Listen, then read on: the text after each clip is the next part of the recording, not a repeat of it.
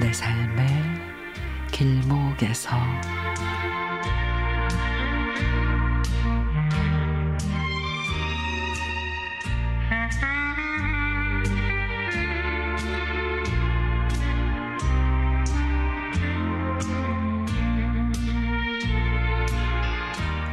풍성해지는 나무들을 창문으로만 바라보다가 오랜만에 공원을 산책하게 됐습니다.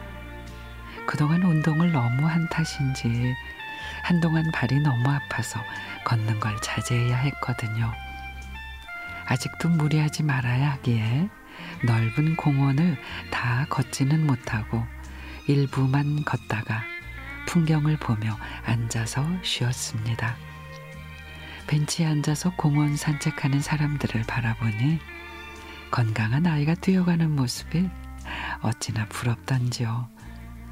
반면에 힘겹게 걷고 계시는 할머니 할아버지들을 바라보니 평소에 못 느꼈던 안쓰러운 마음도 듭니다. 이제 50을 넘으니 몸 관리에 조심해야 할 나이인데 제대로 경고를 받은 느낌입니다. 가고 싶은 곳을 아무런 제약 없이 걸어서 다닌다는 것이 이렇게 감사할 일인지 옛날에 어른들이 덕담하실 때 올해는 건강하고 무탈해라 이런 말씀하시면 왜 저런 얘기를 하실까 그랬는데 나이가 들어보니 그 말이 참 깊게 다가옵니다.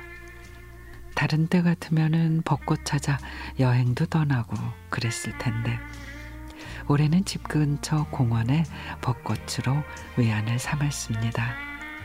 이곳의 벽꽃 벚꽃도 유명해서 며칠간의 눈꽃 축제가 끝나고 지금은 너무도 푸르른 나무들이 올 들어서 왠지 더욱더 예뻐 보입니다. 넓은 공원을 한 바퀴 무사히 돌고 하고 싶은 운동도 마음껏 할 날이 이제 가까워 온다고 생각하니 그래도 행복합니다. 쉬어간다는 것의 중요성을 확실히 배웠습니다. 여러 종류의 행복이 있겠지만 그 중에 기본은 건강인 것 같습니다.